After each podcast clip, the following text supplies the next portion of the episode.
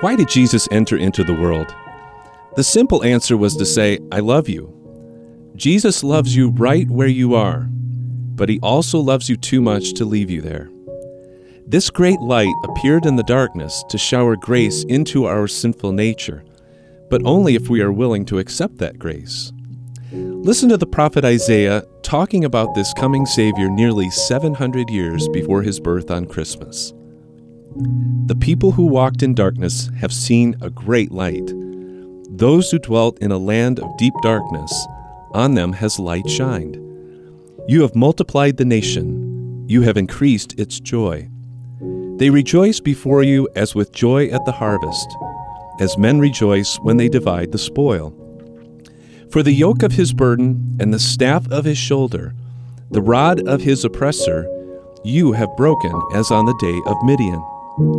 For every boot of the tramping warrior in battle tumult, and every garment rolled in blood will be burned as fuel for the fire.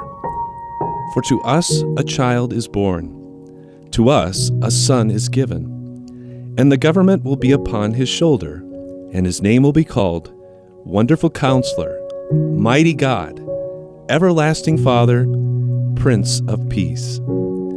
Of the increase of his government and of peace, there will be no end. Let's pray. Jesus, our Savior, you came to say, I love you. Help us to welcome the light of that love into our hearts. Help us to thrive in your grace as we continue to strive toward a life of holiness. Amen. This is Mike Kelly with Pray for Two. Listen anytime at prayfor2.com or on the Redeemer Radio app.